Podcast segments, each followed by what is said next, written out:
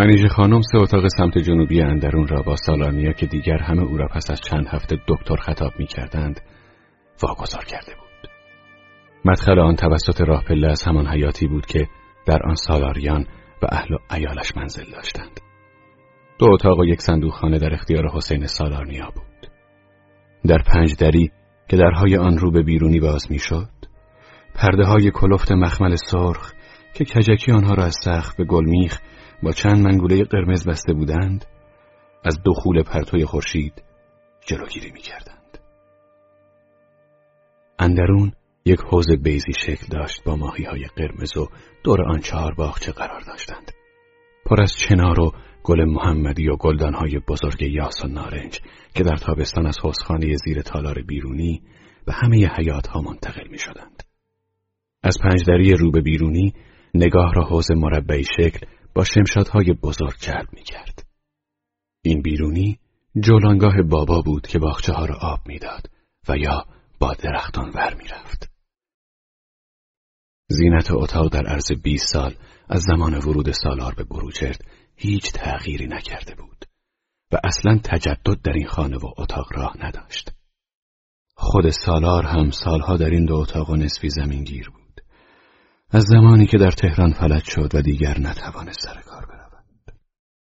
سالار و به تبعیت او منیژه خانم عقیدهای به تغییر و تحول نداشتند.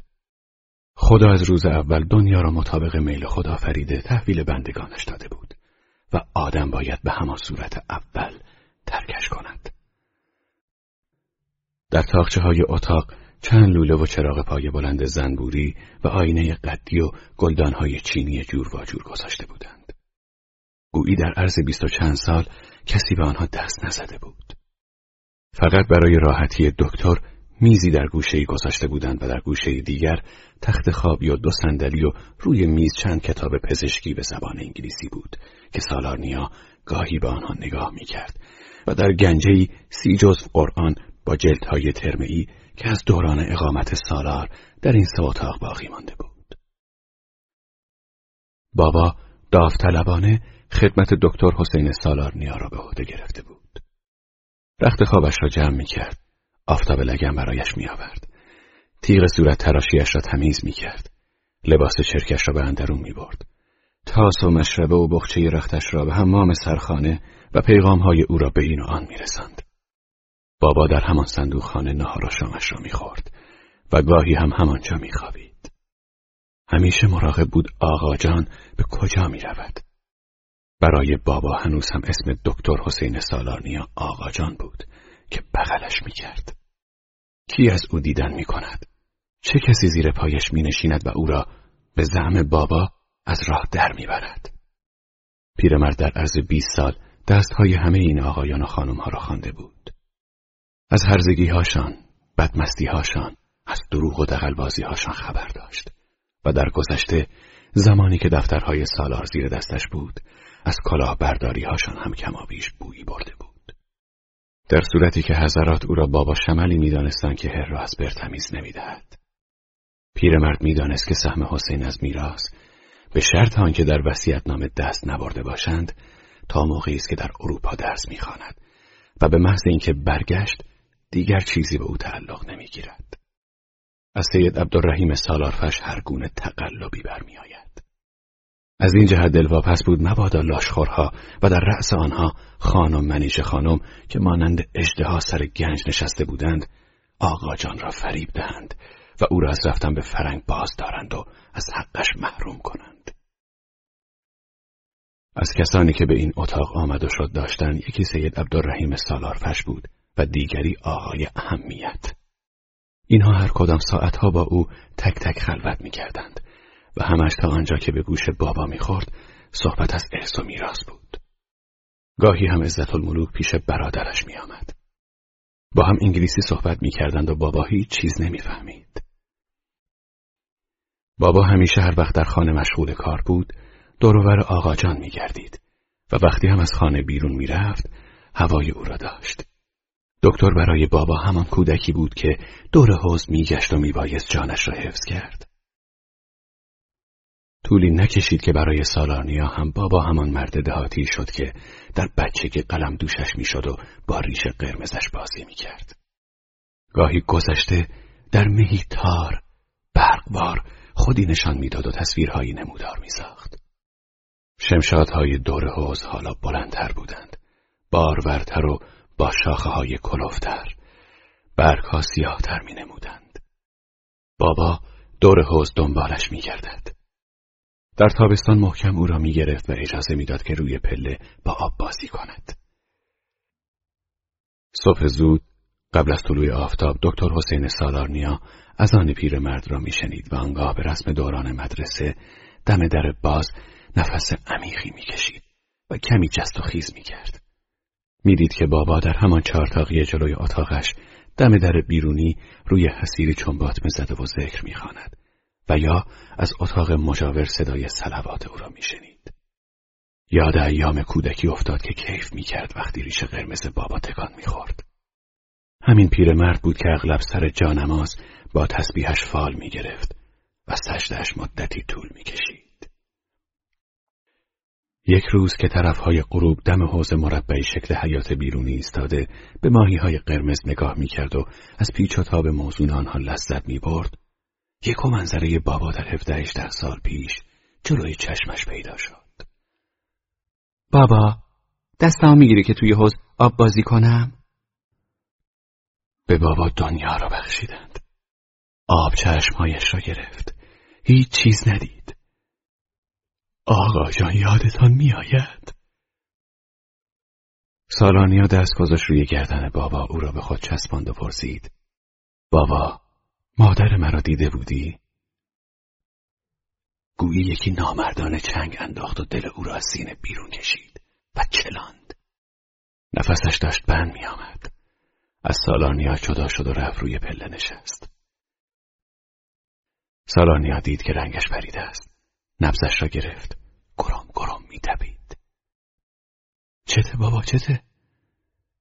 هیچی آقا جان. گاهی سرم گیج میره. چیزیم نیست بابا سرش را بلند کرد دست آقا جان را گرفت از جا بلند شد و گفت آره دیده بودمش چطور شد که مرد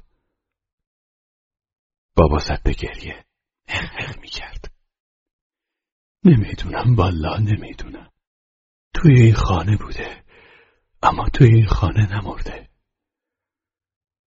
چون این به نظر سارانیا آمد که این پیرمرد چیزی نمی‌داند. اعصابش هم ضعیف است.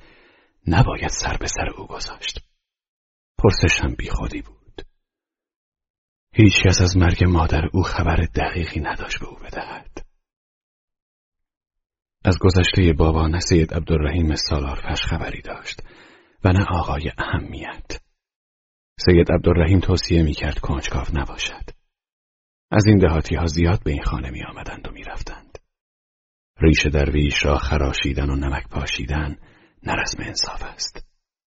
آقای اهمیت هیچ جا در پرونده ها اسمی از بابا ندیده بود و سالار نیا را مطمئن می ساخت که در دادگستری هیچ جا اسمی از او نبردند.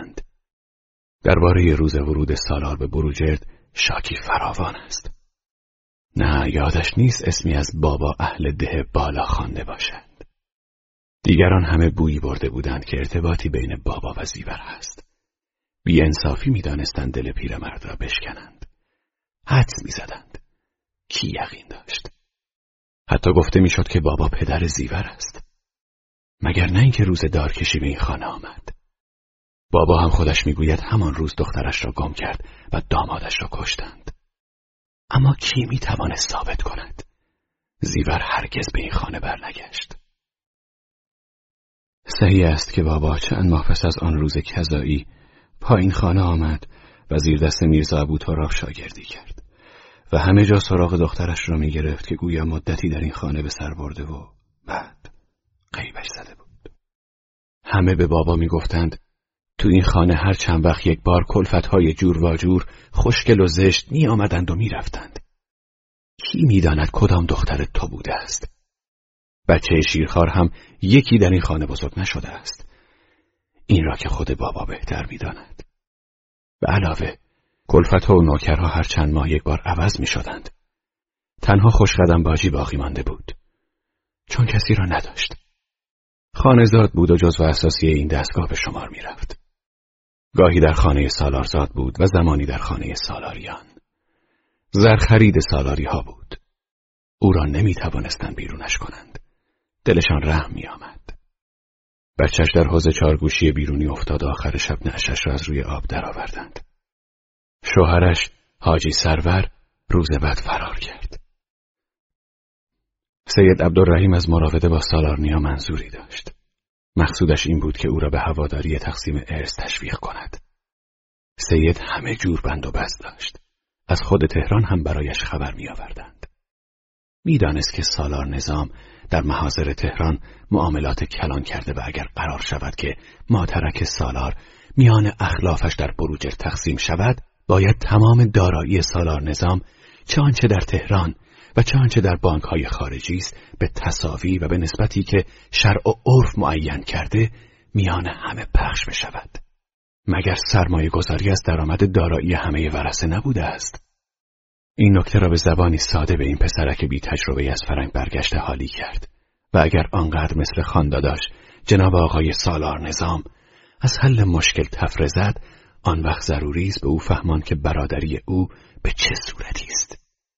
صحیح است که به او حقی تا زمانی که درس می‌خواند می‌رسد اما این زمان که محدود نشده سالانیا می‌تواند بگوید 20 سال دیگر هم باید درس بخواند و هر چند سال که رشته تازه ای را شروع می کند مخارج هنگفتری به او تعلق می گیرد. این را باید به این آقازاده آموخت. سید تمام شیلی و پیلی سالار را از برخانده بود. خوب می‌دانست که وقت تنگ است. عمر این هیئت وزیران دوامی نخواهد کرد.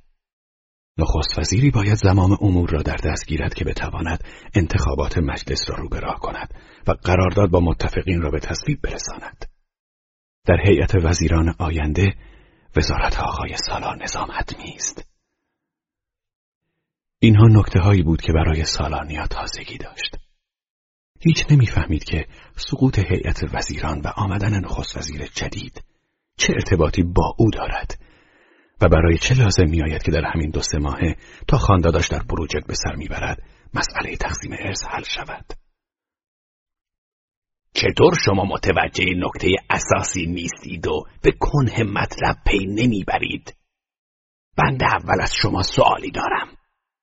جنابالی آقای دکتر چه تصمیمی دارید؟ می‌خواهید در ایران باشید یا به انگلستان برگردید؟ راستش را بخواهید این را خودم هم نمی‌دانم.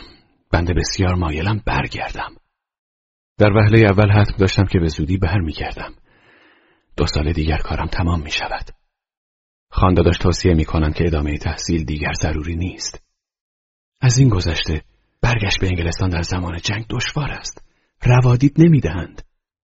مگر اینکه دوستان خانداداش کمک کنند و روادید بگیرند. مسلم است که سالارنیا به دستور خانداداش هیچ اشاره نکرد به اینکه هنوز تحصیلش تمام نشده و اجازه ندارد خود را دکتر بنامد. سید عبدالرحیم در جواب گفت البته صلاح مملکت خیش خسروان دانند. هر دو خاموش شدند. هر یک منتظر بود بداند که دیگری چه پندی می‌تواند بدهد و چه حقیقت پنهانی را می شود کشف کرد. حسین سالانیا ساده تر بود و هرچه در دل داشت بی پرده بیرون میریخت. قافل از اینکه با مرد رندی روز که حاضر است برای یک دستمال قیصریه را به آتش بکشاند. سید قوطی سیگارش را پر از توتون و برگ از جیب کت بیغوارش درآورد. سیگاری پیچید. آن را با لب تر کرد. خواست به سالارنیا بدهد. وی میل نداشت. سید بعد از آنکه چند پک محکم زد چنین ادامه داد. بنده جسارت نمی کنم در کار شما و جناب آقای سالار نظام خاندادش حضرت عالی فضولی کنم. اما اجازه فرمایید به مسئله اشاره کنم که دانستن آن برای شما شاید لازم باشد. البته این مطلب را هیچ کس جز من و بابا آن هم به شرطی که حافظش یاری کند نمی‌داند. اسنادی هم در دست نیست. یعنی سندی البته وجود دارد که جناب اخوی گرامتان ضبط کرده اند و احدی به آن دسترسی ندارد. حقی که مرحوم سالار برای شما از ماترک خود معین کرده اند فقط تا موقعی است که درس می‌خوانید. پس از آن دیگر هیچ حقی از میراث به شما تعلق نمی‌گیرد. درست نفهمیدم. نمی‌فهمم. یک و یاد توصیه خانداداش افتادم. لازم نیست به کسی بگویید که درستان تمام نشده. پس درسم تمام شده و لازم نیست به لندن برگردم. خب در این صورت تحصیل که نمی کنم سهمیم از ارث نمی‌برم آقای دکتر سعی کنید تا در این شهر هستید میراث آن مرحوم تقسیم شود. بنده دیگر ارزی ندارم. مثلا اگر شما بگویید تا 20 سال دیگر باید تحصیل کنم آن وقت خانداداش باید مخارج 20 سال شما را یک جا موقع تقسیم ارث به شما بپردازد. اما اگر در ایران بمانید هیچ سهمی نمی‌برید. چند کلمه درباره دوست خانداداش هم بگویم. البته که مقصود مستر گاردنر است. به این دوست انگلیسی برادرتان اطمینان نکنید. چرا؟ چه ارز کنم؟ هزاران دلیل است. به بنده چه که فضولی کنم افراد یک خانواده به این صمیمی را به جان یکدیگر بیاندازم؟ شما خودتان بهتر می‌دانید که خارجی جماعت تا صد دینار از کسی نگیرد یک شاهی به کسی نمی‌دهد. آقای سالارفش کمی روشنتر صحبت کنید. من از این کلمات مرموز شما چیزی سردر نمی آورم نزدیکی های ظهر روز جمعه بود. معمولا اهل خانواده تا موقعی که آقای سالار نظام در بروجرد بود همه با هم در سفره خانه کنار تالار بالای حوزخانه نهار میخوردند. سفره بزرگ چرمی پهن می‌کردند. بابا با آفتاب لگندمه در می ایستاد. همه دستهایشان را میشستند و سر سفره می‌رفتند. صحبت سالارفش تمام نشده بابا خبر آورد که آقای اهمیت تشریف آوردند. پس از سلام و تعارف سالارفش به عذر اینکه باید پیش از نهارخوری سری به خانهاش بزند برخواست و رفت. آقای اهمیت گفت جا الحق و زهق الباطل. همینطور است که میفرمایید. گفت و رفت. سالارنیا و آقای اهمیت تنها ماندند. رئیس دادگستری یک دست لباس خوشدوخت طبق آخرین مد با شلوارهای گشاد و کت دو دکمه و سرشانه های پهن لایه دار تنش بود. کراوات و دستمال جیبی شاهد خوش سلیقگی او بودند. نگاهی به قیافه گرفته سالارنیا انداخت. دستی به کمرش کشید. آخ گفت و هنوز روی تخت خواب ننشسته پرسید. افسرده تان می‌بینم. نخیر چیز تازه نیست. چرا چرا این سید بدزاد خیال شما را ناراحت کرده است. ید طولایی در شیطنت دارد. آقای اهمیت ببخشید که من بدون مقدم از شما سوالی می کنم این مستر گاردنر کیه که آقای سالارفش هر بار با ذکر اسم او نیشی به منیژ خانم و اهل خانه می‌زند؟ آقای اهمیت که اهل تفکر و تعمق بود و بیهوده اسیر احساسات و عواطف نمی‌شد فوری دریافت که غمگینی سالانی از کجا می‌خورد. خودش یک بار در زندگی گول عشق را خورد و حلقه بندگی را به گردن گرفت. معلوم می شود که این خانزاده خیلی احساساتی است. او از روی گفته های عزت می‌دانست که سالانیا هنوز تحصیلاتش تمام نشده و پزشک نیست و لقب دکتری به او تعلق نمی‌گیرد. از این جهت هرگز او را دکتر نمید. سوال او موجب حیرتش نشد. لبخندی زد. ابروهایش را درهم کرد. چین بر پیشانی انداخت. اسایش را چند بار به کفش براغش زد و گفت می‌بینم که سید باز هم موش دوانده بنده جواب قطعی به شما نمی‌توانم بدهم این آقای گاردنر را هم هرگز ندیدم عزت الملوک او را بهتر می‌شناسد اما آنچه از خارج و از مخدره شنیدم در دروازه را می شود بست دهن مردم را نمی شود بست می‌گویند که ایشان یار و یاور مشیر و مشاور آقای سالار نظام هستند در چند ماهی اخیر میان مردم از یک معامله ارزی حرفها زده می شود. از ماهیت آن چیزی نمی توانم بگویم. بنده وقتی اطلاعی می دهم باید متکی به سند و دلیل باشد. از روی بخار معده ور نمی زنم. در پرونده های دادگستری علیه مرحوم سالار و افراد دیگر خانواده اتهامات فراوانی است. تازه به آنها هم باید رسیدگی کرد. شاید بشود روزی پرونده ها را به شما ارائه داد. اما تا از شما اطمینان حاصل نکنم که چیزی بروز نخواهید داد عرض نخواهم کرد. مستر گاردنر هیچ پرونده ای ندارد. هر آدم بیشتر در این خانواده میماند گم و گورتر می شود هر یک به زبانی آدم را از راه در می‌برد. بنده هیچ در این فکر نیستم که شما را گمراه کنم. اگر نصیحت مرا میشنوید چمدانتان را ببندید و رخت خود را از این محلکه بیرون بکشید در نظر داشته باشید که من باید روابط حسنه خودم را با جناب آقای سالار نظام حفظ کنم. به شما که می‌توانم بگویم. در انتخابات آینده بند نامزد خواهم بود و به کمک آقای سالار نظام احتیاج دارم. مگر ایشان خودشان کاندید نیستند؟ نخیر، برای ایشان شغل بهتری در نظر گرفته شده. از حالا معلوم است که شما از بروجرد انتخاب می شوید و خانداداش مثلا استاندار می شود؟ شما زیاد کنجکاوی می کنید. بنده عرض کردم که مستر گارتنر را اصلا در عمرم ندیدم. اما متوجه هستید که عزت او را خوب می شناسد و او زن باهوشی است و زبان انگلیسی را هم خوب می داند. آنچه باید گفته شود گفته شد. هر دو خاموش شدند و در فکر فرو رفتند. سکوت عذاب دهنده بود. به نظر آقای اهمیت زیادتر از این نمی‌شد اسرار را پیدا کرد. بابا به کمک آنها رسید. در سفرهخانه روی سر بخاری یک آینه قدی با قاب آب طلا و در سمت راست به دیوار یک عکس حضرت امیرالمؤمنین زینت اتاق را تشکیل می‌داد. بوی تهچین و خورش قرم سبزی و عطر منیژ خانم و دواهای جور و جور سالاریان که قطر قطر پیش از غذا می‌خورد فضا را پر کرده بود.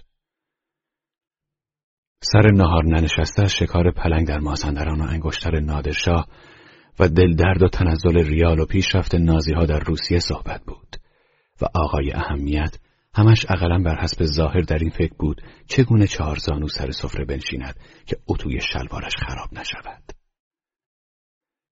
در ضمن اینکه منیژه خانم با کفگیر تهچین به این و آن تعارف می کرد سالار نظام اشاره به نامی کرد که یکی از افراد خانواده بیان که اسمی از تقسیم ارث بیاورد به سالار نیا نوشته و او را به ایران آورده است.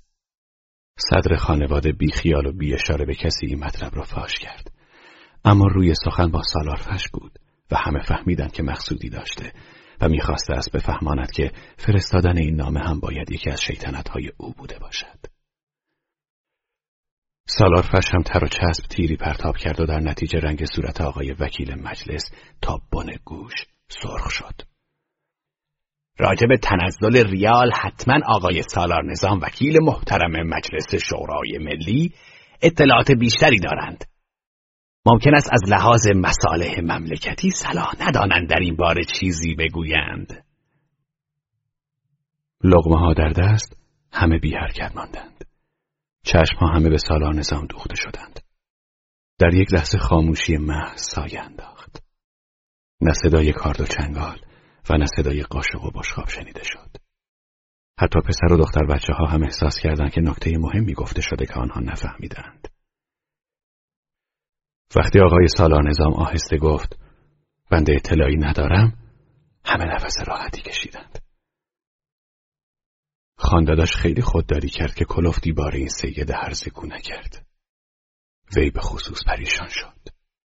از کجا خبر ترقی لیره که فقط عده معدودی از رجال صدر کشور از ماهیت آن و از ارتباط آن با چند تن از وکیلان مجلس اطلاع داشتند نشت کرده بود اما همین اشاره و جواب مختصر نماینده مجلس که در موارد دیگر از همه جا با خبر بود و خود را از سررشتهداران کلاف سیاست می نمود به همه ثابت کرد که تیر سالارفش به هدف نشسته است. همین که سید عبدالرحیم مطمئن شد که پیروزی درخشانی در جمع خانواده نصیب او شد، گستاختر شد و برای محکم کاری افزود. بنده چرز کنم می‌گویند در این ترقی ارز چند نفر سودهای کلان بردند. دیگر مطلب برای همه روشن بود. برای همه جز برای سالارنیا که پی به این زد و خوردهای خانواده نمی برد. پس از نهار خیشان برای صرف چای روی نیمکت های ایوان نشستند و دوتا دوتا میکوشیدند تا توی کار را در بیاورند.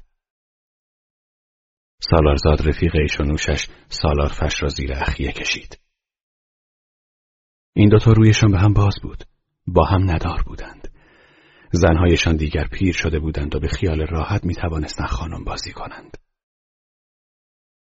اینکه سالارزاد گاهی تنها سری به خانه فتانه می‌زد و با زیور خلوت می نشست و از سیر تا پیاز هر آنچه در خانه سالاری ها رخ می‌داد نقل می کرد این دیگر نارفاقتی نبود و بیشتر از قصدش ناشی می شد که چیزی از ماترک سالار نصیب زنش وجیه بشود هر دوشان زیور و سالارزاد یک هدف داشتند منافع مادی و معنوی خودشان در درجه اول اهمیت بود این یک آدمهای دوروبر سالار نظام را معرفی می‌کرد و آن یک یقین داشت که با یک گیلاس عرق و چند بست تریاک دسیسه ها را به درون خانه دشمن سرایت می‌دهد. منتها سالارزاد اهل جدل و کتککاری نبود و میکوشید به شیل پیله های برادران و خواهران ناتنی خودش پی ببرد. به خصوص که آهی در بساط نداشت که به آن ناله کند. می‌دانست که به خودش از ارث چیزی نمی‌رسد. خدا می‌داند چه کلاهی سالار نظام سر مادرش گذاشته بود. سالارزاد مجبور بود به هر شیوهی شده چیزی برای وجیه دست و پا کند. هر دو با هم در گوشه حیات قدم می‌زدند. سالارزاد آخوندک تسبیح را محکم میان دو انگشت گرفته آن را در هوا میچرخاند. بعد هر دو دست را پشت کمر می برد، سرش را خم می کرد، گویی سخت در فکر است و می‌خواهد مسئله معزلی را حل کند. در واقع در فکر بود تریاک بعد از نهار را کجا بکشد در خانه خودش یا در منزل سالارفش برادر موضوع عرض چیه؟ اینو دیگه از کجا پیدا کردی؟ صبر کن پدرش را در میآورم حالا موقعی بروزش نیست دست نگهدار بیا برویم تریاکت را خانه من بکش. آقای اهمیت زنش عزت الملوک را به کناری برده از او زیر پا کشی می کرد. عزت موضوع عرض چیه؟ قرار نبود به من هم نارو بزنی. امان به جان خودت از این من هم خبر ندارم. معلوم می شود که مستر گاردنر به من هم حقه می زند شهرت دارد که همین روزها باید اینجا پیدایش بشود. اگر لجه کلاهش کجه ازش در می آورم متوجه شدی چه گفت؟ در این ترقی عرض چند نفری سودهای کلان بردند.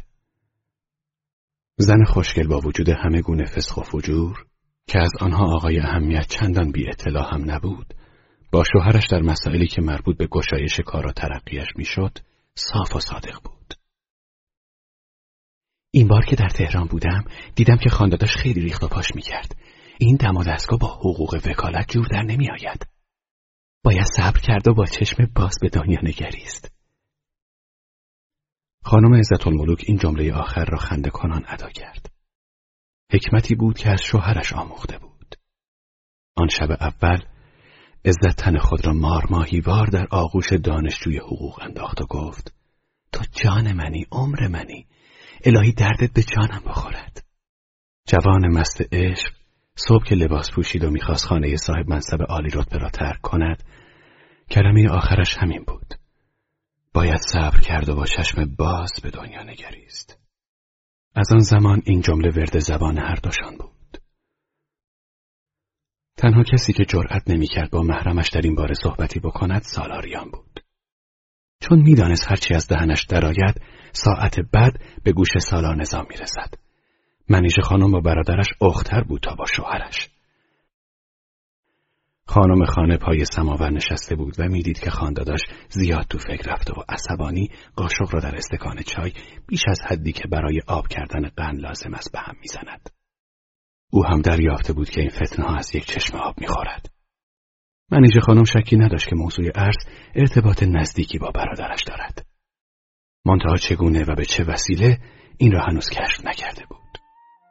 هرس می‌خورد که خواهر کوچکش عزت از یک طرف خود را با شوهرش جان در یک قالب در انظار عامه وانمود می کند دست زیر بازوی او می اندازد با هم پچ پچ می کنند و سویی به عبدالوهاب که تازه پشت لبش سبز شده برمی رود. حالا با غریبه ها یک چیزی می‌خواهد راه ترقی شوهرش را صاف کند اما با این یک الف قد و بالا چرا؟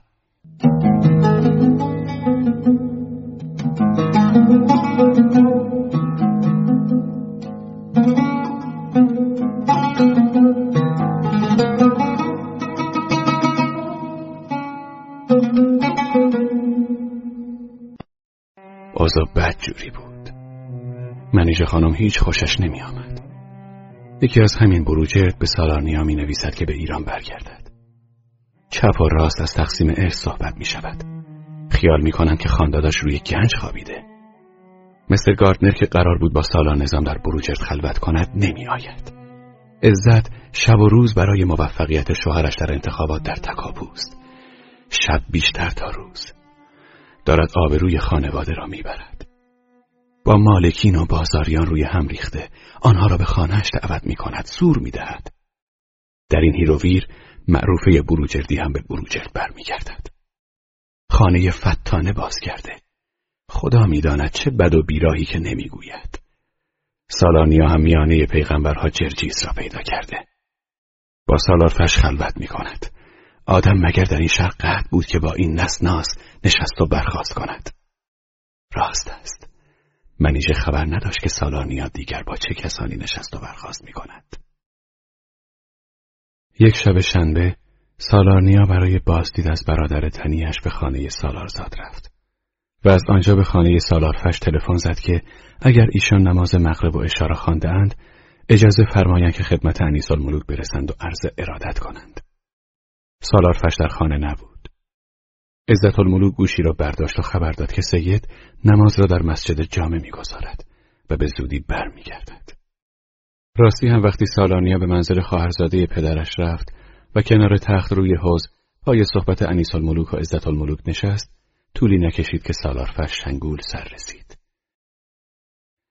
تمام لباس به تن این مرد گریه می کرد. مثل علمی که به آن شال کشمیر آویزان کرده باشند. هیچ چیز به هیکلش نمی‌خورد. از دهنش بوی عرق و از انگشتانش گند توتون می آمد. سید مهمانش را به محضر برد. خود پشت میز نشست. ابتدا با چایی از سالارنیا پذیرایی کرد. به خیالش رسید با مشروب بهتر می شود او را رام کرد. دستور داد آجیل و میوه و شیرینی آوردند. پرسید میل دارید یک پیاله شراب خوب خلر میل کنید؟ سالارنیا تعارف را رد نکرد. اصلا مگر به این خانه نیامده بود که حرف درآورد. بهترین فرصت همین است که از مخالفی در حال مستی زیر پاکشی کند. فقط یک لحظه این رفتار به نظرش نامردانه آمد. بلافاصله یاد شعری افتاد که هنگام بازی با عزت در همین خانه و باغ هم بازیش هر وقت حوصلش سر می‌رفت می‌خواند. کبوتر با کبوتر باز با باز کند هم جنس با هم جنس پرواز. مگر این جد کمر زده با او صداقت به خرج می‌دهد که او مجبور باشد قواعد انسانیت را مراعات کند؟ بگذار هر دومان لول شویم.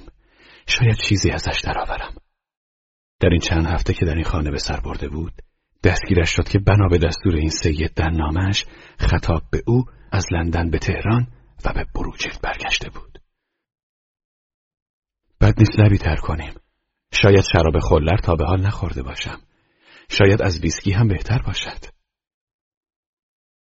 سید نوکرش را صدا زد وی بسات میگساری را راه انداخت و رفت خیشان جامهای شراب را پر و خالی کردند. ابتدا سید یک جرعه سر می‌کشید و سالارنیا مزه مزه می‌کرد. سپس شراب به مزاقش خوش آمد و قلب قلب خورد. دکتر سالارنیا بدون مقدمه پرسش آغاز کرد. گفتن مستی و راستی از شما باید صاف و پوسکنده یکی دو سال بکنم. بپرس جانم بپرس. اگر بتوانم جواب می‌دهم. یقین بدانید که مزایقه نخواهم کرد. شراب بخورید. به سلامتی. فرمودید که به مستر گاردنر اطمینان نکنم. چرا؟ اجازه بفرمایید قبلا به مطالب دیگری بپردازم. به این سوال شما هم جواب خواهم داد. قبل از حرکت از لندن مبلغی که همه ماه برای شما حواله می کردن در ماهای اخیر کمتر از معمول بود. اینطور است؟ بله صحیح است. تقریبا نصف شده بود. بنده اگر در زمان جنگ در بیمارستان شبانه پرستاری نمی کردم نمی توانستم با این مبلغ به زندگی و درس خود ادامه بدهم. می‌دانید چرا ماهیانه شما تقریبا نصف شده بود؟ اول گمان کردم که این هم یکی از نتایج جنگ است. بعدا معلوم شد که پول ایران تنظر کرده. به نظر حقیر نباید مبلغ ماهیانه شما تغییر کرده باشد. برای اینکه طبق سند مرحوم سالار دستور داده بودند که مخارج شما تا پایان تحصیل تأمین شود و این بدون توجه به قیمت ارز بوده. منتها چون در سالهای قبل از جنگ پول ایران ثابت مانده بود ماهیانه شما به تومان به بانک داده می‌شد و آنها به لیره به شما می پرداختند. با آن مقدار لیره مخارج تحصیل شما تأمین می‌شد نه با نصف آن. صحیح است. ببخشید این جواب سوال من نیست. چه ارتباطی این کسر پرداخت که امیدوارم و یقین دارم خانداداش جبران خواهد کرد با موضوع مستر گاردنر دارد؟ انشالله که اطمینان شما به خانداداش همیشه پابرجا بماند. بدون توجه به استراب و تنگ حوصلگی سالارنیا سید عبدالرحیم خونسرد برای خود پسته پوست می‌کند. چند تا از آنها را مغز کرده در شیرینی خوری جلوی سالارنیا میگذاشت و چند تای آنها را خودش می‌خورد. سیگار میپیچید و شراب مینوشید. هر بار که برای خودش شراب میریخت جرعه هم به گیلاس مهمانش که هنوز نصفه بود میافزود. اما مسئله مستر گاردنر می‌دانید که ارتش بریتانیای کبیر در ایران خرج دارد و این مبلغ در این کشور باید به ریال و تومان پرداخته شود. از زمان ورود متفقین قیمت آسوقه و اجناس مورد احتیاج آنها ترقی فاحش کرده و حضرات باید مبلغ زیادتری به لیره در ایران خرج کنند. انگلیسی ها به مقامات دولتی پیشنهاد کردند برای جبران این ترقی قیمت ها لیره را گرانتر احتساب کنند. در نتیجه طبق پیشنهاد آنها ارزش لیره تقریبا دو برابر شد. متوجه هستید؟ بله می‌فهمم. اما ترقی ارزش لیره دو برابر ارزش سابق آن به ریال مورد مخالفت شدید چند تن از وزیران و مجلسیان قرار گرفت. همه می‌دانند که یکی از مخالفین سرسخت خانداداش جناب عالی بودند. ایشان این مخالفت خود را به قیمت گذافی تبدیل به موافقت کردند. این را نفهمیدم. ببینید اینجا دوستی مستر گارتنر با اخوی گرامی به سود ایشان تمام شد. دو سه روز قبل از اعلام ارزش جدید لیره جناب آقای سالار نظام املاک خودشان را در قراء سیلاخور فروختند و لیره خریدند و پس از چند روز آن را به نرخ تازه فروختند. این که تقلب و قارت مال مردمه. نه آقا جان این سیاسته. و آشنایی با رموز آن. کی جز مستر گاردنر می‌تواند این خبر مهم را به خانداداش داده باشد؟ در هر حال با پول یک ملک سیلاخور خانداداش توانستند چند هکتار از زمین های اطراف تهران را که قرار است همانجا بیمارستانی ساخته شود بخرند و ثروتشان از این راه دیگر سر به میلیون می‌زند. نمی‌دانم این فرمایش های شما را می شود باور کرد یا نه. باور نکنید. فقط خواهشی از شما دارم. آنچه امشب به شما گفتم پیش خودتان بماند. خانم ها و آقایان دیگر خودشان می‌دانند. بنده حق بچه های صغیر را از جناب آقای وکیل محترم مجلس می‌گیرم. سالارنیا گیلاس شرابش را برداشت. آن را در نور چراغ پا بلند نگه داشت و سر کشید و گفت به همین دلیل شما اصرار دارید هرچه زودتر مال املک مرحوم سالار تقسیم شود؟ بله به همین جهت. چون آنچه ایشان در دوره وکالتشان در تهران و در استانداری های دیگر به دست آورده اند به اسم خودشان ثبت است. می‌فهمی چه ارز می‌کنم؟ املاک بروجرد و توابه را که متعلق به همه است میفروشند و به ثروت شخصی خود میافزایند. از همه خیشان وکالتنامه تامال اختیار در دست دارند. بنده به کسی چون وکالتنامه ای ندادم. سید دیگر حسابی لول شده بود. خوب می‌دانست که باید زبانش را قفل کند و دهانش را ببندد و الا اسرار دیگری هویدا خواهد شد. آقای سالارنیا دکتر جان دیگر بس است دیر وقت شده. خانم انیسال ملوک حالا دیگر خوابیده. بفرمایید کمی با هم در شهر گردش کنیم. سید عبدالرحیم سالارفش اسای کلفتی در دست گرفت و از در ته کوچه بیرون رفت این اصا را هر وقت شبانه به گردش می‌رفت برای تاراندن سگهای گرسنه در دست می گرفت. بابا روی سکوی خانه سالاریان نشسته بود در انتظار آقا جان. می‌خواست او را بخواباند و خودش در صندوق خانه که داشت کمی گرم می‌شد سری به زمین بگذارد.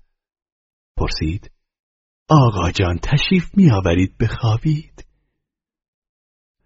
بابا همه دیگران را آقا و یا خان خطاب می کرد.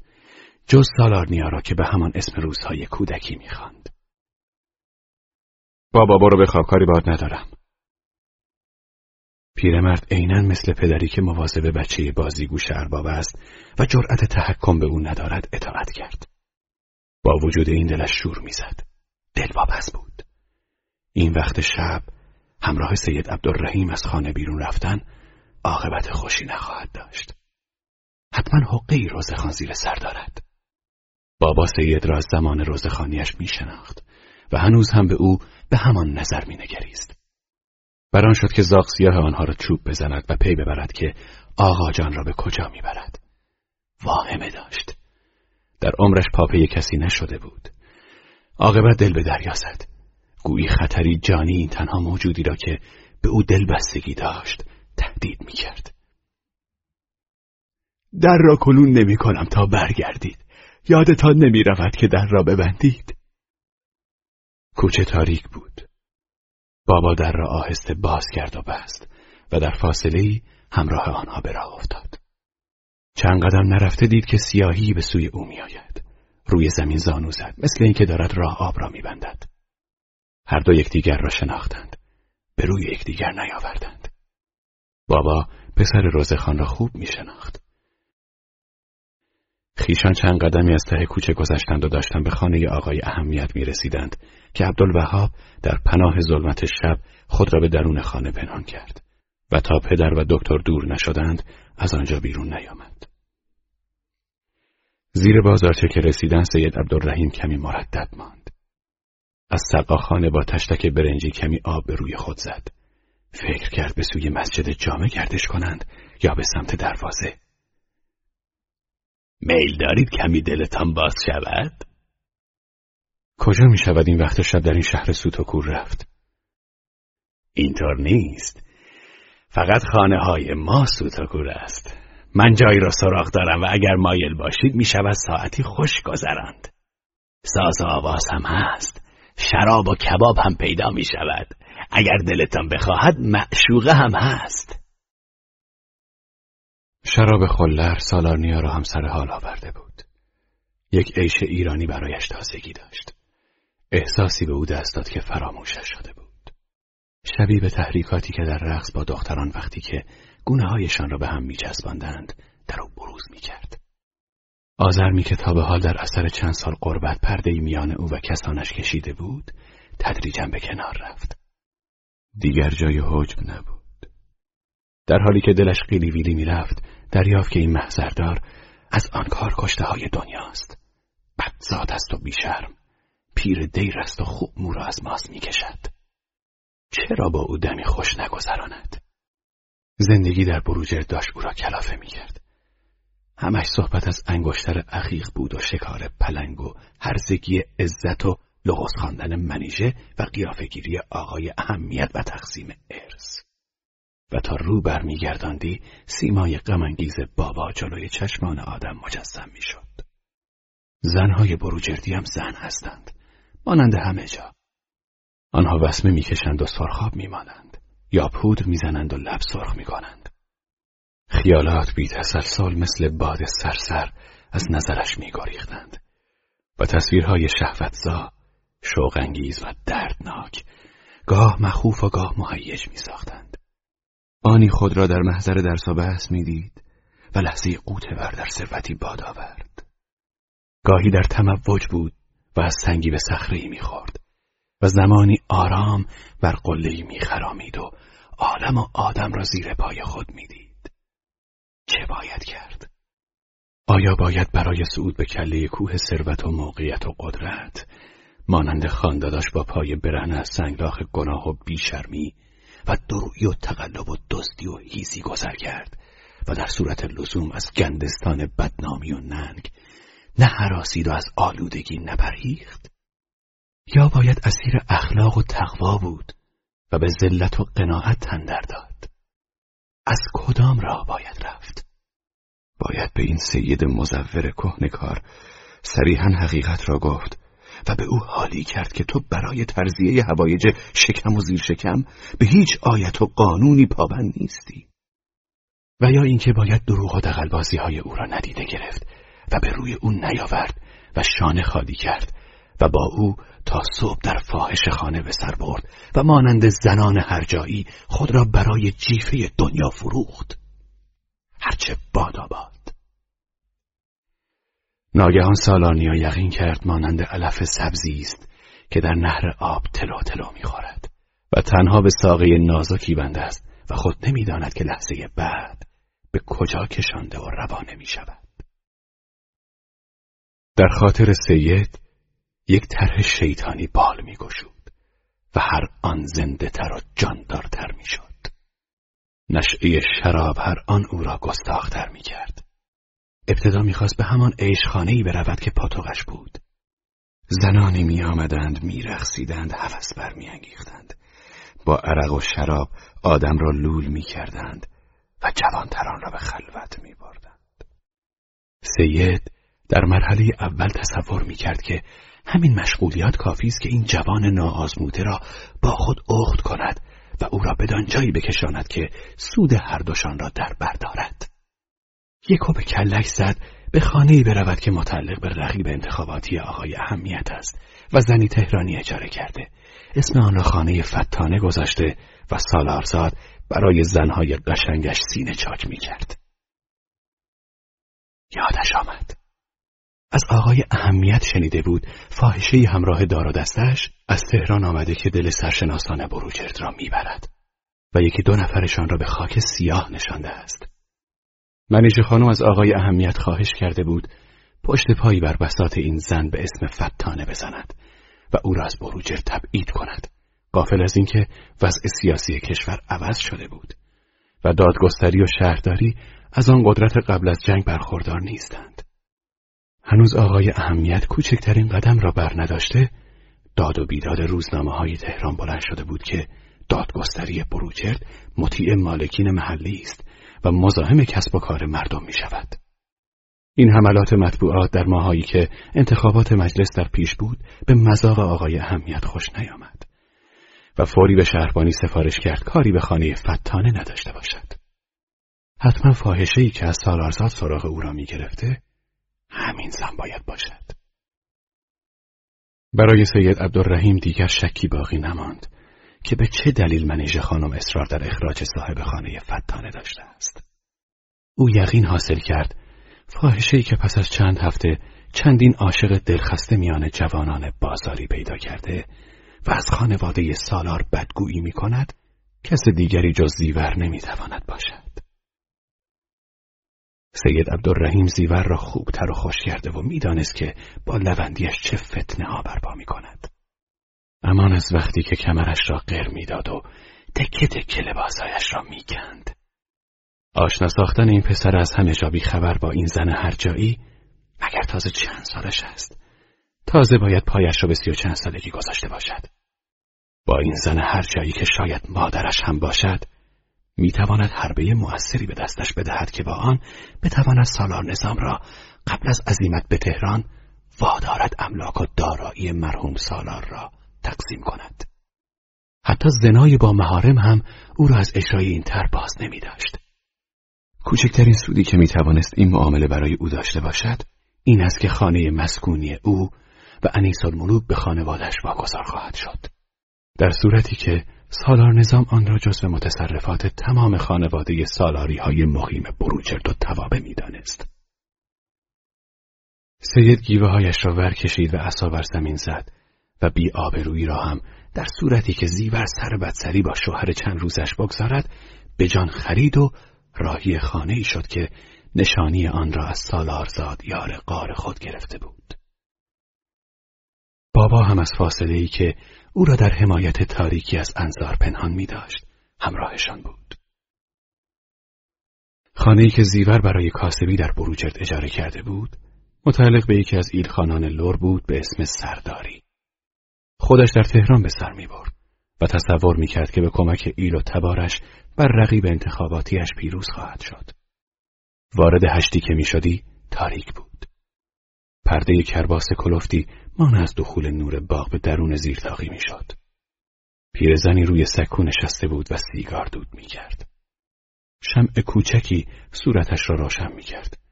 عجوزه تا مشتریان را برانداز نمی کرد و از آنها اطمینان حاصل نمی کرد و انعام حسابی نمی گرفت کسی را به باغ راه نمی‌داد. اینجا روشنایی چشم را خیره می ساخت.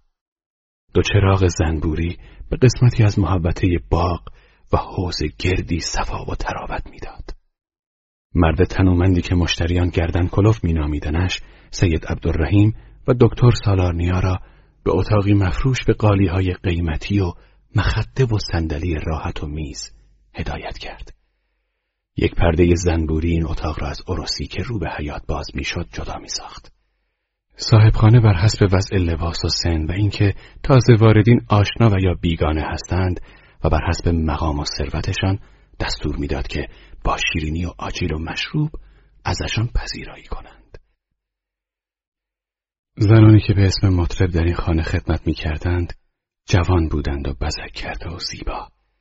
خوش می گفتند و خوش می شنیدند ابتدا موقر و محترم می نمودند و چون این تظاهر می کردند که طبق رسم زنان تهرانی در قیاب شوهرشان از مهمانان شوهرشان و یا از دوستانشان پذیرایی می کنند و تنها وقتی صاحب خانه از پشت پرده حرکات و سکنات آنها را میسنجید و از پیر زن دربان می‌پرسید که چقدر انعام گرفته به وردستهای خود اجازه اشوگری و دلبری می‌داد و آنگاه کار به تنهایی و تعیین نرخ و مغازله و مجامعه در اتاقهای گوناگون باغ می‌کشید.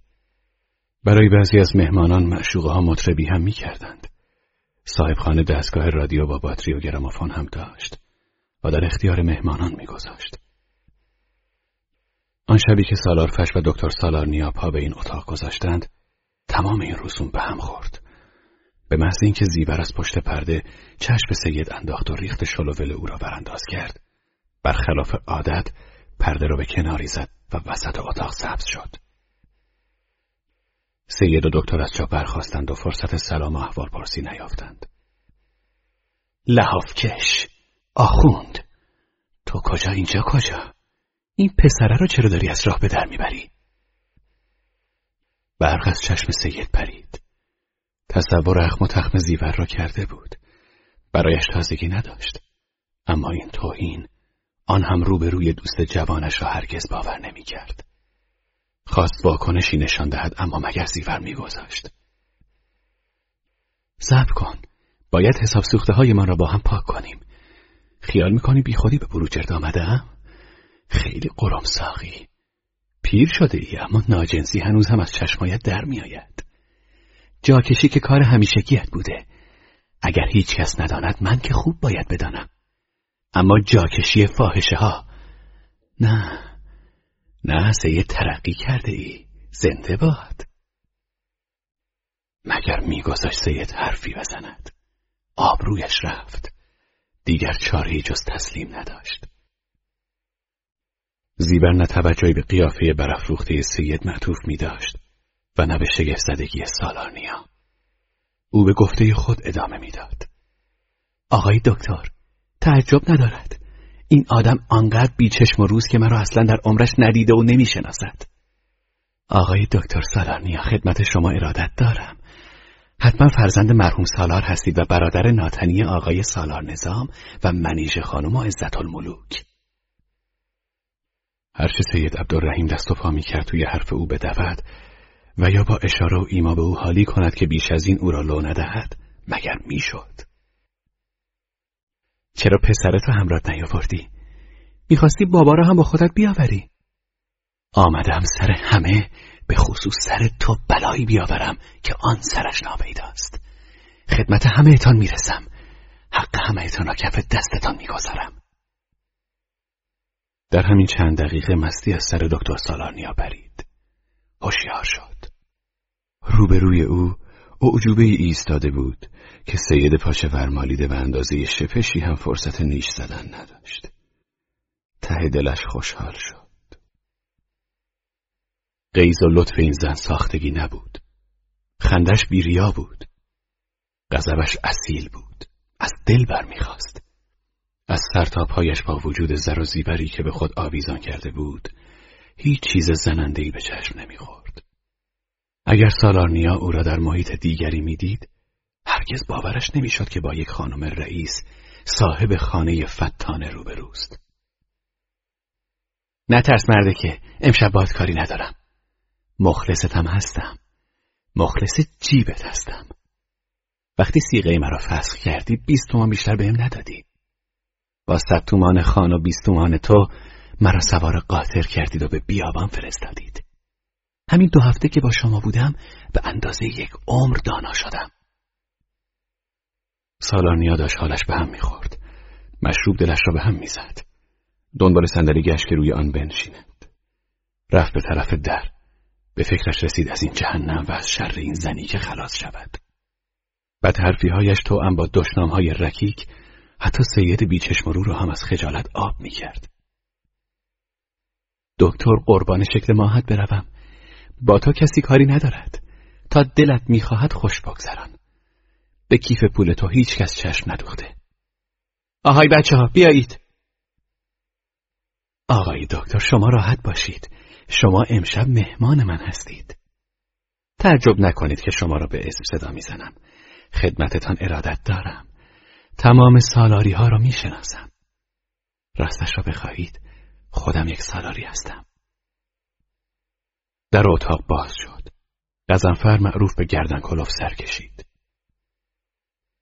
بگو امشب دیگر کسی را راه ندهند. مهمان خصوصی داریم. سماور را آتش کن شام بکشید. همهشان را صدا کن. محبوبه گوهر لطیفه زری مهری. همهشان صد دست بزک کنند. لباسهای عیدشان را بپوشند. تر و تمیز باشند. مهمان عزیزی به ما رسیده. سید دست و پای خود را جمع کرد. این زن آن زیور شمساباد نبود. با تشر و توشر کاری از پیش نمی رفت. زیور خانوم ما یک شب مهمان هستیم و صد سال دعاگو. چه گفتی؟ یک شب مهمان؟ خیال کردی. لحافکش زیور ننه اسم من خانم فتان است. مگر خودتان اسم من رو فتانه نگذاشتید؟ چطور شد باز حالا زیور شدم؟ اسمهای محبوبه گوهر به نظرت آشنا نیامدند. رونوشت سیغ نامه هایت را مرور کن. همهشان را می‌شناسی. نه خیر صحبت یک شب و دو شب نیست. پای همهتان باید به این خانه باز شود. از سالار نظام گرفته تا پسرت. آقای دکتر شما هم یک شب مهمان باشید. شما را به جا نمی آورم نمی‌دانم مادرتان کیه و اهل کدام ولایته. از کجا که خودتان بدانید مادرتان کیه و کجاییه. با بیشتر برادرانتان در تهران آشنا بودم. مثل ریگ در خانه من پول خرج کردند. آنها هم نمی‌دانستند که مادرشان کیه. با چند تا از زنان خانوادهتان هم دوستی دارم. پلکای هر دو چشم سالانیا برجستند. خون جهید توی کلش. می‌دانست که مادر ندارد. یاد حرف عزت افتاد که گفت شاید تو هم بچه سر راهی باشی. اما اینکه خانم رئیس در فاحش خانه به رخش بکشد که نمی‌داند مادرش کیست این خیلی برخورنده بود. غضبناک به سید نگاه دوخت. گویی می‌خواست بگوید مرا به کجا کشنده ای زیور دریافت که حرف بدی از دهنش در رفته. قیافه مادرانه به خود گرفت. آقای دکتر ببخشید دلم گرفت. جسارت کردم. ببخشید. یکو به خاطرش خطور کرد. نکنه همین آقا پسر فرزند خودت باشه. اما زن مصیبت دیده هرگز چنین خوشبختی را نصیب خود نمی‌دانست. فرزند که پسرش باشد. از حیث سن بعید هم نیست. هرگز بروز نخواهد داد. مگر دیگر زندگی برای او وقتی مردم بدانند که مادرش فاحشه است تهران را آباد کرده خانم رئیس شده و فاحش خانه دارد میسر است. چه افکار احمقانه ای گاهی پشت پیشانی آدم قرد می‌خورد.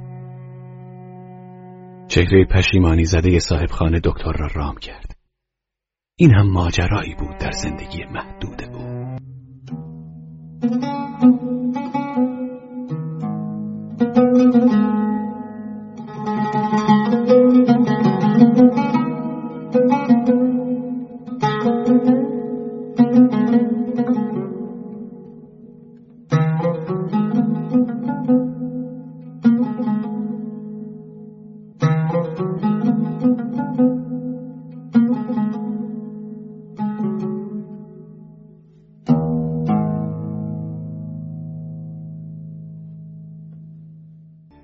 پرده کنار رفت.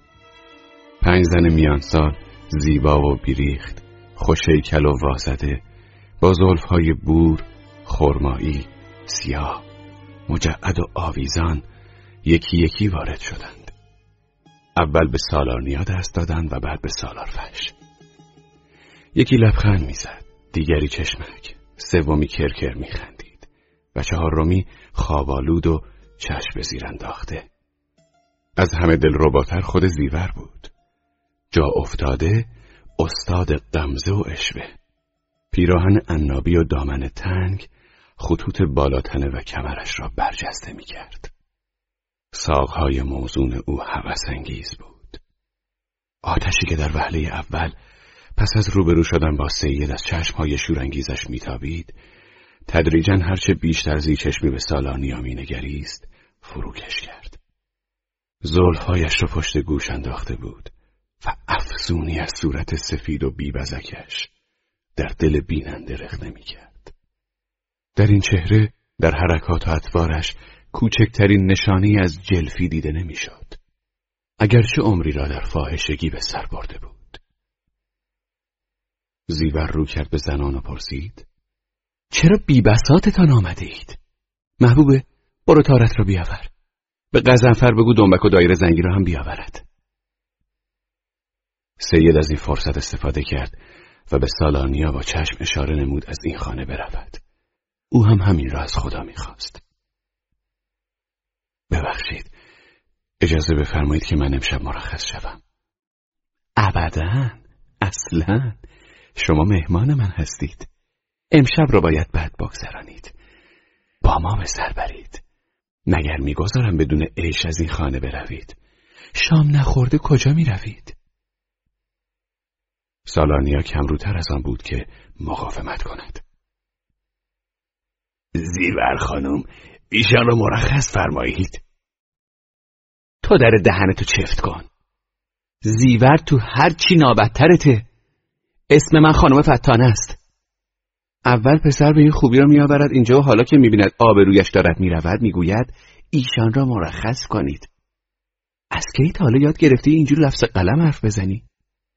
یادت رفته چه جور از آدم میخوردی؟ قزنفر همراه محبوب سازاتا را دایره و دنبک آورد. به اشاره زیور گوهر و لطیفه دست سالانیا را گرفتند و او را به اتاق مجاور بردند. از آنجا صدای بشخاب و کارد و چنگال می آمد. زنان بلند بلند با هم اختلاط می کردند. به سلامتی مهمانشان گیلاس هایشان را به هم می زدند. طولی نکشید که صدای خنده و قشقره بلند شد. زنان خوشحال بودند که امشب مهمان ندارند و آزادند. سید عبدالرحیم سالارفش مثل موش آب نکشیده روی زمین ولو شده بود. اسایش را میان دو پایش در دست داشت و سرش را روی دستهایش تکیه داده بود. این پسر کیه؟ من چه می‌دانم؟ نسناس حساب کارتو بکن خیال نکن از امثال تو اربابت خورده برده دارم من خیلی دلیل تر از آن هستم که می نمایم صد تا مثل تو رو می‌برم لب چشم و تشنه برمیگردانم جیک بزنی این گردن کلفت رو میاندازم به جانت که خشتکت رو در بیاورد محبوبه یک گیلاس از آن عرقتان را بردار بیار اینجا محبوبه با یک تنگ بلورین عرق و سیخ کباب روی سینی از تالار به اتاق آمد و آن را روی زمین جلوی پای سید گذاشت و رفت. زیور دستور داد. کوف کن تا حال جا بیاد. سید عرق را یک جرعه در حلقش ریخت. دست به سیخ کباب نزد. قوطیش را درآورد سیگاری پیچید آتش زد و گفت چرا آبروی مرا ریختی؟ چه از جان من می‌خواهی؟ آبرو؟ از کی تا به حال آبرودار شدی؟ چند ثانیه سکوت برقرار شد. زیور قیزش گرفت. نامردا بچه مرا چه کردید؟ سید لرزید. پشتش تیر کشید. هستیش در کف این زن خونخواره بستگی به جواب این سوال داشت. مکسی کرد. چه جوابی بدهد؟ زیور اصرار داشت. کشتینش یا سر راه مردم گذاشتید؟ از کجا بدانم؟ من که به شمس آباد آمدم بچت را به شهر فرستاده بودند. تو نمی‌دانستی که بچه ای مرا کجا فرستادند و به کی سپردند؟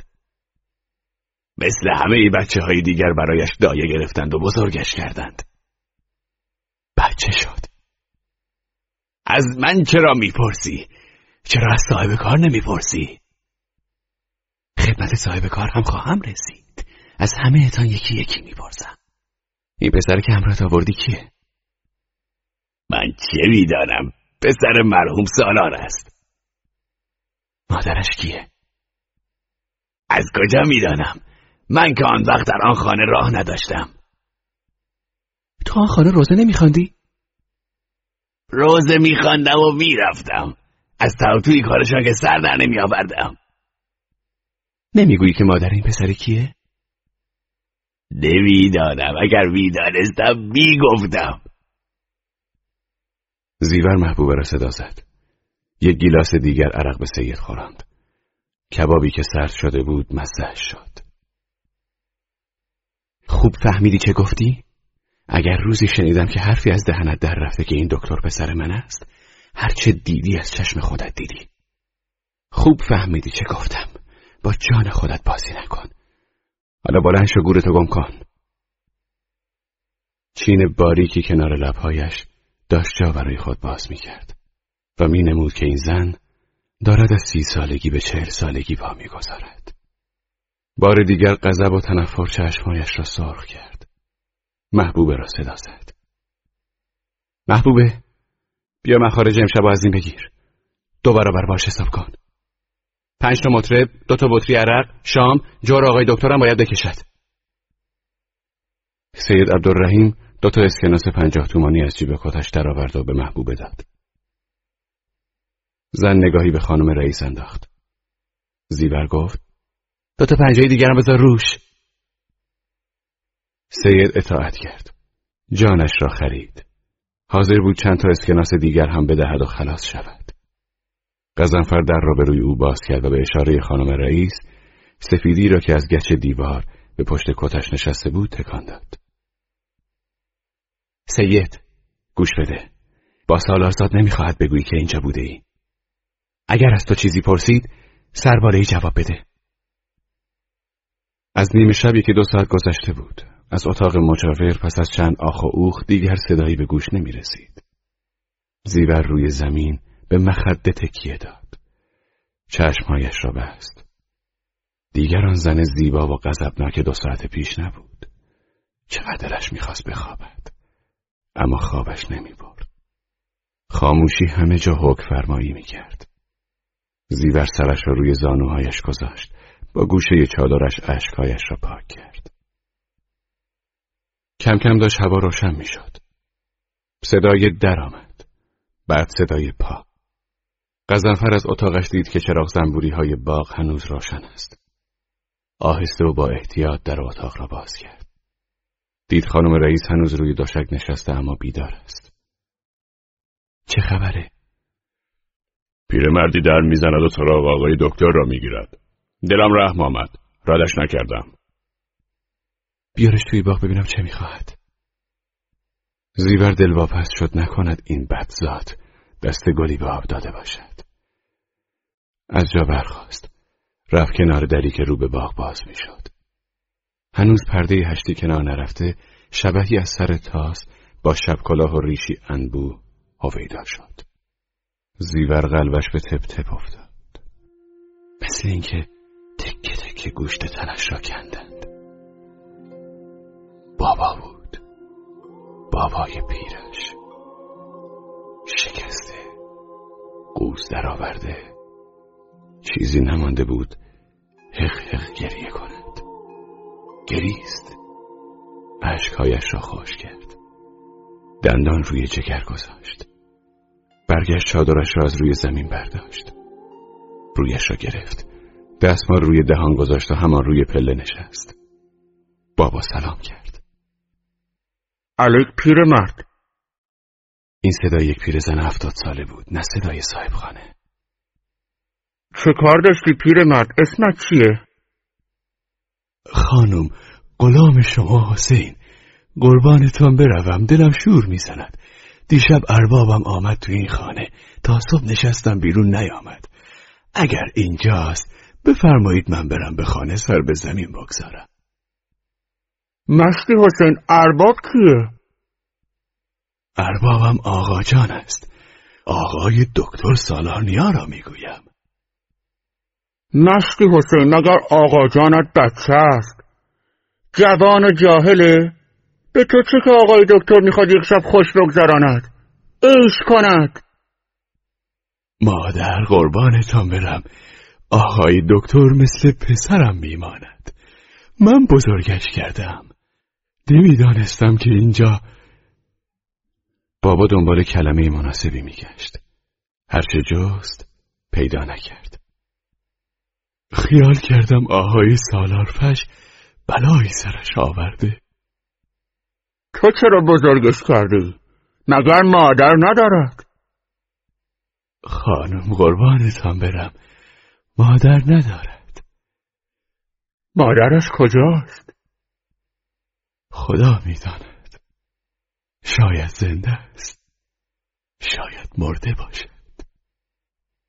زیور داشت زینش میترکید بابا بابا. زبانش بند آمد. به تته بته افتاد. اهل کجایی؟ اهل ده بالا. خودت هم اولاد داری؟ نمی‌دانم. داشتی؟ یک دختر داشتم. حالا کجاست؟ نمی‌دانم. شاید زنده است. شاید مرده باشد. زن چیزی نمانده بود که بغزش بتری کرد. بابا تکرار کرد. شاید زنده است. شایدم مرده باشد. نشتی حسین. دیگر زن نگرفتی. بچه نداری؟ نه هیچ کس را ندارم. مگر تنهایی به تو سخت نمی‌گذارد؟ می‌خوای یکی از دخترهایم را برایت بگیرم؟ بابا خندید. خندهش از روی پسی بود. مادر پیرمرد را دست نیندازید. به ریش من نخندید. آخه تنهایی بد چیزیه. به نظر بابا این حرف از روی صدق و صفا گفته شد. چشمهای شهلای زن که از میان چادر پیدا بود میدرخشید. اگر تو او را می‌دیدی میفهمیدی چه خبره. بابا دستش را روی سینهش گذاشت. پیرمرد چه خبره؟ چه بگم؟ چه دارم پیرمرد مصیبت دیده بهتر از این نتوانست رنج درونی خود را بیان کند. زیور تاب نیاورد. از روی سکو بلند شد و گفت پیرمرد دکتر اینجاست خوابیده. برو پاشیر. آب خونکی به صورتت بزن. یک پیاله چای بخور و برو به خانت زیور در اتاق را نبسته پرسید خانت کجاست؟ منزل آقای سالار. مگر سالار هنوز زنده است؟ نه مادر آقای سالاریان از کی در این خانه خدمت می‌کنی؟ از سال قدی از کی تا حالا دخترت را ندیده ای؟ از همون سالی که سالار به بروجرد آمد دلت برای دخترت تنگ شده؟ پیرمرد سرش را بلند کرد نگاهی به آسمان انداخت و چیزی نگفت. زیور داشت نفسش بند می آمد رفت به رخت خواب. اما خواب نیامد که نیامد.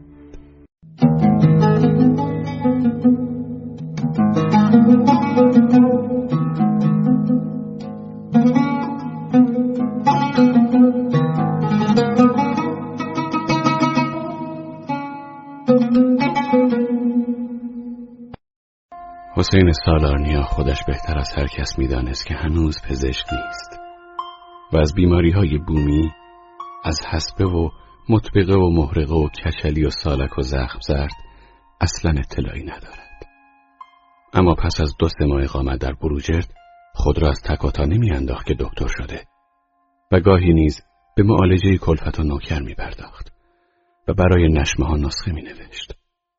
کسی به کسی نبود. همه بیپروا بودند. چرا او بی دست و پا باشد؟ ته دلش خود را پروانه احساس می کرد که دور مردانگی بالو پر می‌زد به امید اینکه از عالمی که درک آن برایش غیر مقدور است سر در بیاورد. آمد و شد در خانه فتانه نشست و برخاست با زیور و محبوبه روزنه کوچکی به روی جهانی بود که او را میطلبید. در این خانه اسراری کشف کرد که هرگز قبلا در تصورش جایی نداشت. چه کسانی به این خانه آمد و رفت داشتند. فهم جوان دنیا نشناخته قاصر از درک آن بود. مردان جا افتاده و سال خورده که ایمان و تقدس از وجهشان میبارید. زنان داستانها نقل می‌کردند و او را قشقش به خنده میانداختند. زیور خودش یک پا مرکز سیاست محلی شده بود. چه خوب می توانست همه را به جان یکدیگر بیاندازد. نبز رجال در دستش بود. چیزها می‌دانست. به قول خودش می‌دانست که عوابیل کجا باد می‌خوره و کجا کف می‌کند. کی ابریشمش در آتش است و چگونه می شود از باران به ناودان گریخت. دیگر چیزی برای خانواده سالاری ها باقی نگذاشته بود. همهشان را شیاد، جلاد، خونخوار، حق باز، بیگانه پرست، مفتخار و جاکش می‌دانست. از های زیبر هیچ یک از سالاری ها در امان نبود جز سالارزاد. می گفت این یک بچوره توی چاله افتاده. از همین جهت هیچ دم موش در دستش نیست. عشق کارش را خراب کرد. پاپیچش شد. خواهی نخواهی حکمت خانم رئیس در روحیه سالانیا اثر می‌گذارد. گاهی میاندیشید که دستگاه خانواده سالار که خود نیز عضوی از آن به شمار می‌رفت مانند اشقه است که درخت پوسیده کرم خورده ای را می آراید. یک تند باد آن را به زمین می اندازد و پس از چندی به خاک می کشاند. خود سالانیا هم در شرف سقوط بود. بالاخره او هم خود را پسر سالار می دانست و برادر ناتنی سالار نظام و اسمش هم که سالارنیا بود. با وجود این یک جمله عزت در دوران طفولیت در لندن و اشاره خانم رئیس به اینکه شما هم نمی‌دانید مادرتان کیست و کجاست سخت بر او ناگوار آمد. می‌خواست بداند که مادرش کیست. نکند. نکند که مادر او هم سرنوشتی نظیر سرنوشت زیور داشته بوده باشد. بالاخره هر کس باید بداند که مادرش کیست. پدر را نمی شود پیدا کرد. مادر را که می شود از این گذشته. این کنجکاوی جنبه مادی هم داشت. مگر سالارفش نیم در هوشیاری و نیم در مستی به او نگفته بود پس از پایان تحصیل دیگر حقی به او تعلق نمی‌گیرد؟ آقای دکتر سعی کنید تا در این شهر هستید میراث آن مرحوم تقسیم شود. و حالا چقدر دلش می‌خواست با سالارفش هم صدا شود و اصرار در تقسیم میراث داشته باشد؟ تمام آنچه درباره خودش و خانوادش از این و آن از سید و از آقای اهمیت و از قول مادر سالارزاد و از خانم رئیس شنیده بود در نظرش رشه می‌رفت. زیور سالارفش را فلان و فلان خوانده بود. این را سالانیا هم درک می‌کرد که این مرد یک روده راست ندارد. هر کلمه‌ای که از دهانش در میآید به سود خودش است و اغلب به زیان شنونده و یا دیگران. اقرار نمی‌کرد که در های زیور حقیقتی نهفته باشد زن سیغه کردن که جرمی نبوده و نیست این رسم روزگار بود اما کینه و بدخواهی صاحب خانه فتانه ورای این حرفها بود محبوب یک بار گفت اگر خانم رئیس دستش برسد روزی با دست خودش خفش می کند. از سالارزاد کسی توقعی نداشت. هرچه به او می‌گفتی یاسین خواندن در گوش خر بود. اصلا سالارزاد همه چیز را پیشکی می‌دانست و فلحال قصه ای درباره امیر مختدر و شکار پلنگ می‌گفت و شعری می‌خواند. روزی سالانی از قیاب شوهر خواهرش وقتی که خمار تریاک بود پرسید آیا می‌داند مادرش کیست و کجاست؟ وی در جواب این شعر را آورد شربتی از لب لعلش نچشیدیم و برفت. روی مه پیکر او سیر ندیدیم و برفت. این هم از سادگیش بود. شعر می گفت که حقیقت را به زبان نیاورده باشد. عرق می‌خورد و تریاک می‌کشید که تأسف نخورد. هرگز از گذشته خودش پشیمان نبود. وفا کنیم و ملامت کشیم و خوش باشیم. که در طریقت ما کافریس رنجیدن وقتی نشعه بود صداقت به خرج می‌داد و دیگر قپی نمی آمد.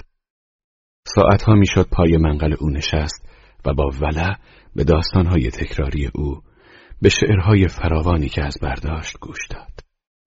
از قول مادرش نقلها می گفت. شعر و حقیقت قاطی پاتی بودند. برای این حرفهایش نمی‌شد تره خورد کرد. میماند آقای اهمیت.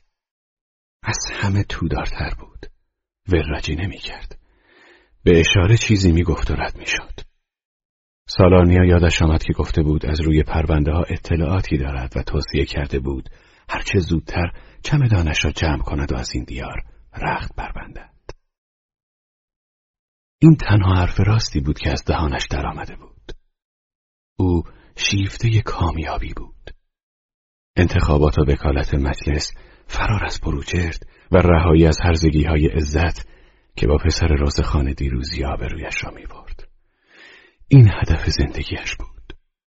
توف بر املاک و چراگاه ها و مستقلات بروجرد و توابه. برایش داشت یقین می‌شد که سالانیا هم با وجود لقب دکتری قلابیش مرد این میدان نیست. اگرچه خوب دارد به رنگ جماعت در میآید. بگذار ثوابی در این دنیا کرده باشیم. طوری دنیا زیر و رو شود که این پسر از این نکبت کده جان سالم به در برد. به شرطها و شروطها که به منافع آقای اهمیت زیانی وارد نیاید و خلالی در انتخابات رخ ندهد. دو سه بار آقای سالانیا پیش از نهار روز جمعه و پس از آن کوشیده بود آقای اهمیت را تنها و در گوشه دور از قبار گیر آورد و شمه از اسراری را که در پرونده های دادگستری پنهان است کشف کند. همیشه جواب سربالایی شنیده بود. آقای دکتر بنده نامزد وکالت هستم. می‌خواهید روابط مرا با جناب آقای سالار نظام وکیل مجلس به هم بزنید. آن هم زمانی که حریف من سرداری با تمام ایلش وارد گود شده و می‌خواهد نان مرا به گرده آهو ببندد؟ قوز بالا قوز این است که سردار کبوتر پرقیچیش را هم به بروجرد فرستاده. و لاطائلاتی نیست که علیه ما منتشر نکند. اتفاقا راجع به این کبوتر پرقیچی می‌خواستم چیزی از شما بپرسم. پس یک روز بیایید به دادگستری و اصلا به من رجوع نکنید. بروید به بایگانی. فقط خودتان را به رئیس قسمت معرفی کنید. بگویید برادر آقای سالار نظام هستید و می‌خواهید پرونده های سال قحطی را مطالعه کنید. قراری با هم نگذاشتند تا اینکه چند روز بعد آقای اهمیت ناگهان بدون مقدمه به اتاق آقای سالارنیا آمد و در ضمن صحبتهای متفرق پرسید راستی شما چطور ناگهان و بیخبر به ایران برگشتید؟ نامی به من رسید و در آن از قول خانداداش به من دستور داده بودند هرچه زودتر برای تقسیم ارث برگردم. وقتی نامه را سالارنیا به آقای همیت نشان داد گفت این خط را می‌شناسم. کمی تغییر کرده. بیشک از آن سالارفش است. همه جا سایه او پیداست. آخر چرا دسیسه می کند؟ چشم خانه ای دوخته که در آن زندگی می کند. حقش هست یا نیست؟ بنده چه ارز کنم؟ وسیعت نامه را که ندیدم. آقای اهمیت ابروهایش را بالا انداخت و دست به کراواتش کشید و اصایش را به پایش زد. وسیعت نامه را که آقای سالار نظام به کسی نشان نمی‌دهد. خواهش می‌کنم این را از قول من به کسی نگویید. چطور یکو به نویسنده این نامه علاقه من شدید؟ گاهی آدم خیالاتی می شود. ناگهان چیزی در مغزش برق می‌زند.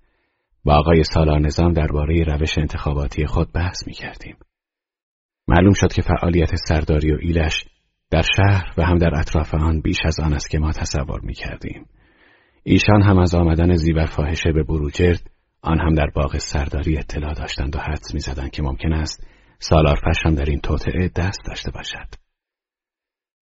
آنگاه دکتر صحنه خانه فتانه را برای مصاحبش نقل کرد و این کشفی بود که به نظر آقای اهمیت بسیار جالب آمد. اگرچه دلیلی بر اثبات نظریه آقای اهمیت که سالارفش با رقیب او هم داستان شده است نبود. اطلاعاتی که سالانی از پرونده های سال قهدی کسب کرد هیچ نکته تازه‌ای علاوه بر آنچه شهرت داشت و همه می‌دانستند در بر نداشت.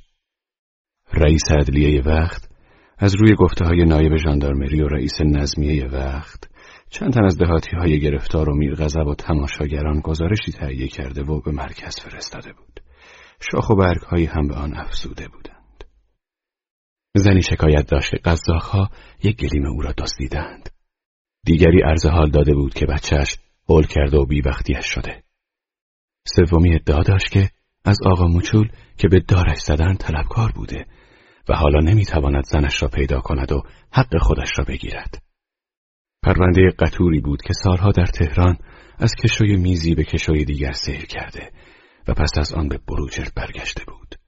با این دستور وزارتی که مجرمین و مزنونین تحت تعقیب قرار گیرند. حتی بازرس هم از تهران برای رسیدگی آمده بود. منتها هیچ کس نمی‌دانست چرا همان بازرس را پس از مدتی به تهران فراخواندند. به برگ آخر پرونده تکه کاغذی با چند سطر به این مضمون پیوند شده بود. ای بازرس، هر وقت دلت تنگ شد و خواستی بروجرد را ترک کنی، چند روز به تعقیب متهمین این پرونده بپرداز. ید الله فوق ایدیهم. تنها نکتهی که جلب توجه سالارنیا را کرد داستان زن جوانی بود که خود را به پای سالار انداخت و خان دلش رحم آمد و او را به اندرون فرستاد. از آقای سالارزاد نمی‌شد چیزی درآورد. بچه بوده یا در مازندران به سر برده. چه عقلش می‌رسیده؟ آقای اهمیت چه می‌توانست بگوید؟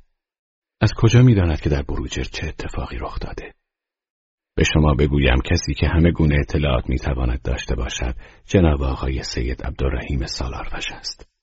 اما ایشان جیگ نمی‌زند. چون هر کاری شده او هم در آن دستی داشته.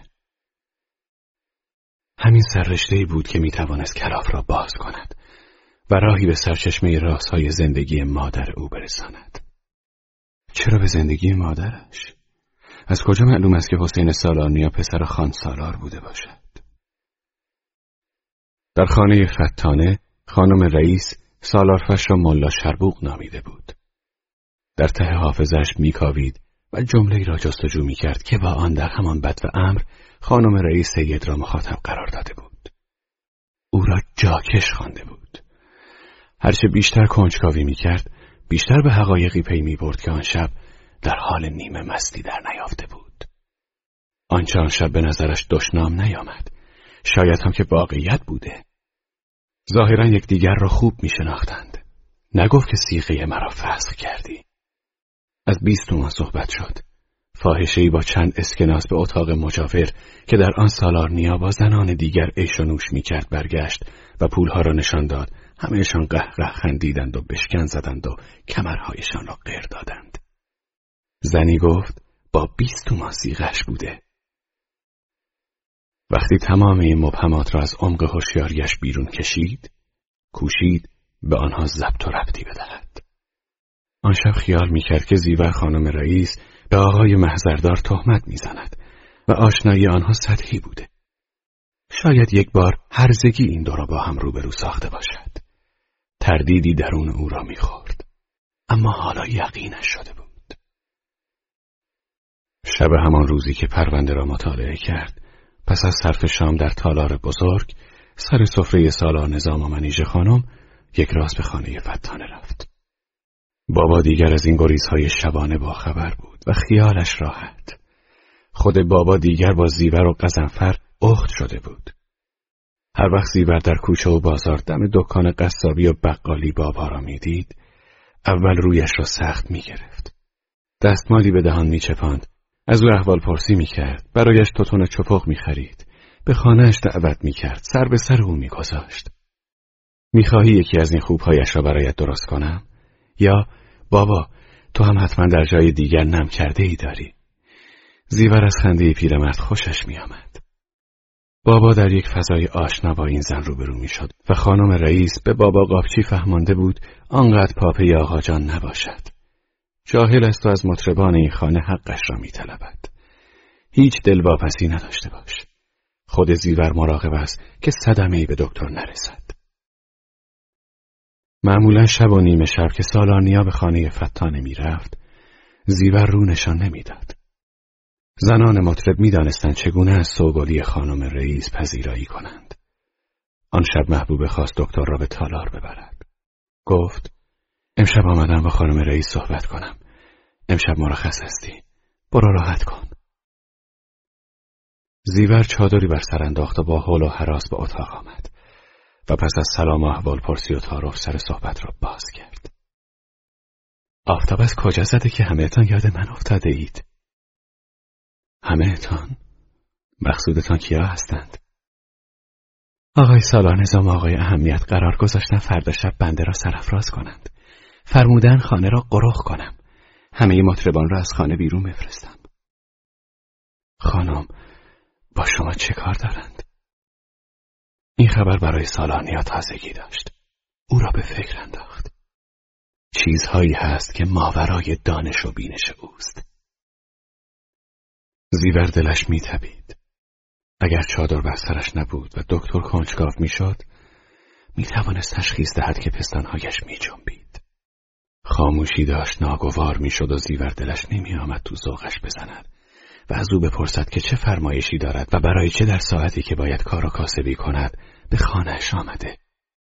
فروتنی و آزرمی که در وجود سالانیا لانه داشت ما نمی‌شد از اینکه بی مقدم حرفش را بزند. زیور شروع کرد. شاید می‌خواهید از من بپرسید که برادر و شوهر خواهرتان با من چه کار دارند. خیال هم نمی کنید که برای خانم بازی تشریف می آورند؟ نه من برای امر دیگری آمدم. می‌خواستم از شما بپرسم که این سالار فش را از کجا به این خوبی می‌شناسید. زیور نفس آرامی کشید. شستش خبردار شد. فهمید از کجا آب می‌خورد. یک کلمه ناجور زیور را لو می‌دهد و بدبختی دردناکی برای فرزندش فراهم میآورد که جبران پذیر نیست. باید طوری صحبت را کشاند که فتنه ای برپا نشود. به شما چه آقا جان؟ زیور خود را جمع جور کرد. کلمه آقا جان اسمی بود که بابا به دکتر داده بود. اما زیور نمی‌خواست آن را به این معنی گرفته باشد. شما شب اول که ما با هم اینجا آمدیم گفتید که میشناسیدش و زن سیغه می‌داده. آقای دکتر من وقتی حرسم می‌گیرد خیلی حرفا می‌زنم. جلوی زبانم را نمی‌توانم بگیرم. فوشها به مردم می‌دهم که در قوطی هیچ عطاری پیدا نمی‌شود. چرا آنقدر مته به خشخاش می‌گذارید؟ می‌خواهم بدانم که مادرم کیه و کجاست. زیور منتظر چنین پرسشی نبود. گویی با پتکی به مغزش کوفتند. لرزه به تنش افتاد. دندانهایش را روی هم فشار داد. به طوری که خودش قرچ و قروچش را در گوش شنید. چه جواب بدهد؟ تمام زندگی خودش را برای این پسر نقل کند. پشتش تیر می‌کشید. زن لبخندی زد اما مصنوعی. سالانیا دریافت که می‌خواهد تفره برود. منتظر جواب شد. زیور آنقدر صبر کرد تا بر استرابش تسلط یافت. آنگاه آرام و در حالی که هر حرفی را شمرده ادا می کرد گفت آقایی مانند شما بزرگزاده خانواده دار از یک زن هر جایی نمی‌پرسد که مادرش کیست و کجاست. این پاسخ پرسش سالارنیا نبود. شما هم سیغه مرحوم سالار بوده اید. سالار فش سیغه شما را خواند. شما همان زنی نیستید که خود را به پای مرحوم سالار انداخت. سالارنیا می‌خواست پرسش پشت پرسش ریسه کند. زیور فرصتش نداد. آقا جان نپرس. تو خودت نمیدانی چه قوقایی داری برپا می‌کنی. داری خودت را بی خودی تو حشل میاندازی. تو چه میدانی دنیا دست کیست؟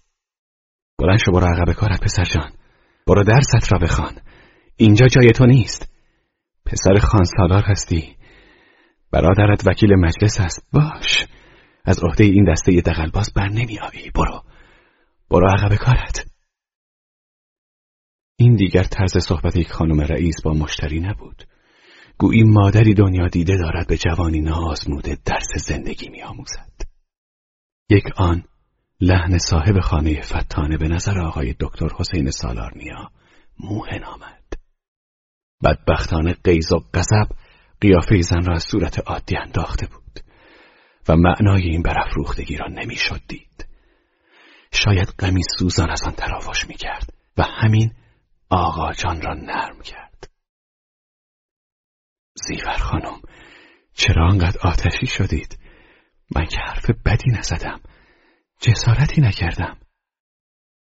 آخر تا جوجه امسالی آمده ای از من اصول دین می‌پرسی. حرف بدی نزدی؟ برای چه من زندگی گذشته خودم را برای تو شهر دهم؟